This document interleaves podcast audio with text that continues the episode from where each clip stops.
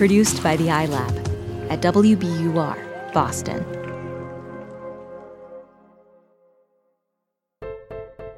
Welcome to Kind World. I'm Andrea Asuaje.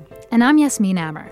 So, Andrea, we were just having this really interesting conversation ahead of this week's story. We were talking about thoughts versus beliefs. Yeah, and I know this is going to sound a little new agey, but stick with me. We have hundreds of thoughts every day, but we only really accept a few of them as true, and then we add value and emotion to them, and that's what becomes our beliefs. And the problem with that is when we need to change a belief. Yeah, exactly, because they're so hard to change because of the emotional attachment that you've mentioned. You know, and that's actually what this story is about.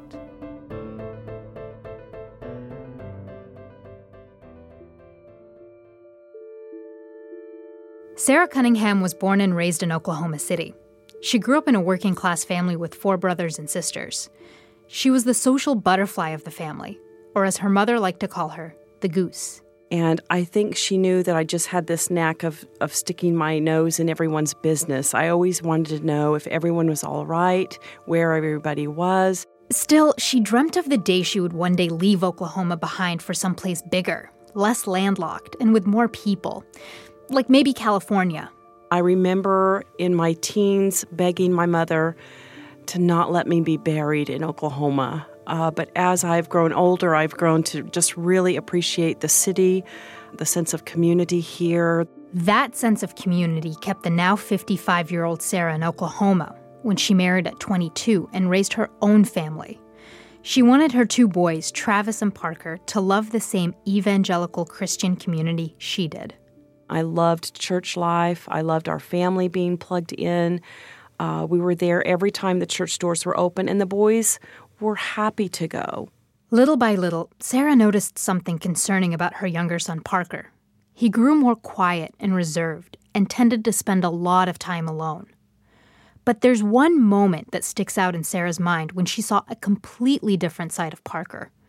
He was five years old, and he came downstairs wearing one of her dresses and started dancing ecstatically. We were all just kind of taken back by his energy and his excitement. And um, that was my first glimpse of like, that's different. And from that moment on, I tried to control the situation by, um, well, for example, when we went shopping, I would try to gear Parker towards or steer Parker towards uh, the more masculine things. I encouraged him, um, well, I forced him to join Cub Scouts. I just tried to make Parker a fine young man, very masculine. Instead, Parker became shy and anxious. He struggled to speak openly to his mother. But at 21 years old, Parker finally told her he's gay. I just remember that I had to face the reality in that in that moment, in that hour that I have a gay child. And I truly believed that my son was going to hell. I really did. Sara spiraled into a depression. And when she tried to talk to her friends at church about it, the conversations were awkward and she felt isolated. It was painful. We all just became alienated from the congregation. So before long, we just quit going. And I've heard it said that when a child, when a gay child comes out of their closet, the parents often go into theirs, and that's true. There were days when Sara couldn't get out of bed. On one of them, Parker came into her room to ask if she was okay. And I said, Yeah, I just need to figure this out. And he said, I understand that, but I need you to understand that I have sucked it up for 21 years being your son. I need you to suck it up now and be my mom. That moment motivated her to do some soul searching and research. She began a journey that would change her life forever. Not far from Sara, in neighboring Arkansas, Tabitha Cash's life was also about to change forever. The love of her life, her girlfriend Marley Castillo, proposed to her on Thanksgiving of 2017. So at first it was really, really, really exciting, and then it set in to me about telling my my mom and my family. Tabitha worried about how her family might react. They were Southern Baptists with strict views against same sex relationships. Tabitha was close to her four siblings and spoke to her mother nearly every day. She didn't want any of that to change, but she also knew she couldn't keep her relationship with Marley a secret. So I didn't know how to marry her and be as happy as I was right then. Because I knew when we told my mom about the engagement, it's just heartbreaking because it turned into this awkwardness for so long after you were so close for your entire life. Still, the couple continued to plan their wedding, and Tabitha's fiance Marley asked a close family friend to officiate it.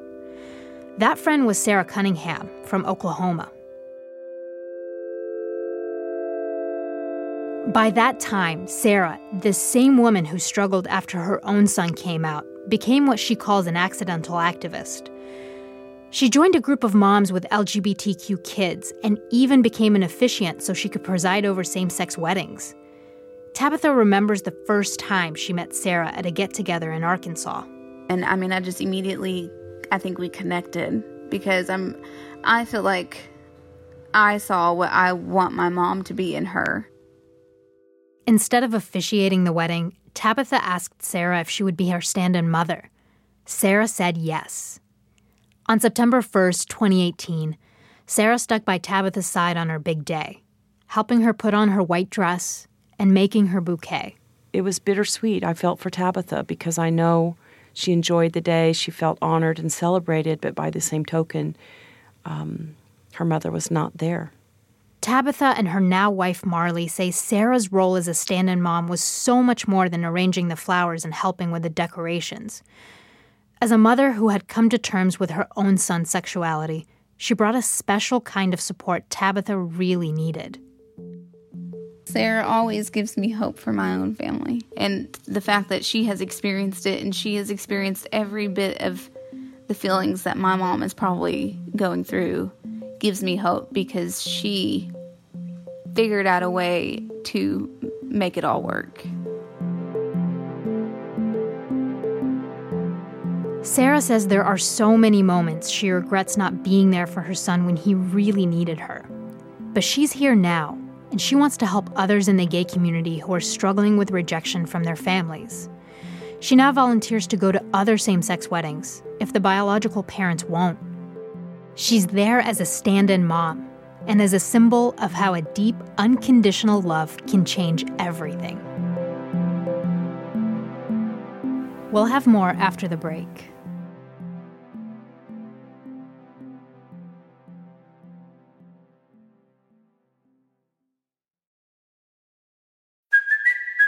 It's Cuoco for Priceline. Ready to go to your happy place for a happy price? Well, why didn't you say so? Just download the Priceline app right now and save up to 60% on hotels. So, whether it's Cousin Kevin's Kazoo concert in Kansas City, go Kevin, or Becky's Bachelorette Bash in Bermuda, you never have to miss a trip ever again. So, download the Priceline app today. Your savings are waiting. Go to your happy place for a happy price. Go to your happy price, Priceline. The world's clean energy future relies on ancient elements still in the ground. Without mining, there will not be a clean energy transition. But pulling them out of the ground comes at an environmental and human cost. Mining is intrusive, but the results are the building blocks for products that we use every single day. I'm Meghna Chakrabarti. Join me on point for Elements of Energy Mining for a Green Future. Five special episodes. Listen and follow On Point wherever you get your podcasts.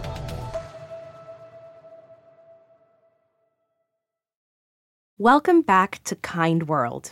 I'm Andrea Asuaje. And I'm Yasmin Amer. So, Yasmin, Mother's Day is coming up, and I thought this episode we would give a shout out to the awesome moms and mother figures out there. I am so lucky to have my mom in my life, and she's just the most incredible and compassionate and caring woman in the world, and I look up to her so much. Yes, and for many of us, our mothers are who we turn to for advice. You know, I like to joke that my mother's love language is giving advice, and what, it's whether you've asked for it or not, to be honest. yeah. And so we started this episode with one great mom, And now I want to tell you about a woman whose mission was inspired by her mom, and her name is Mary Latham.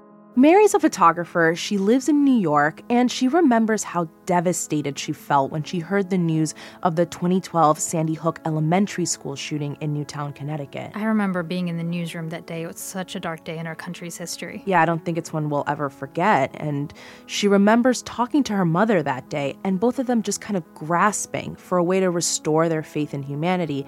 And that sparked something in Mary. She knew that there was never going to be a way to take that pain away from that tragedy.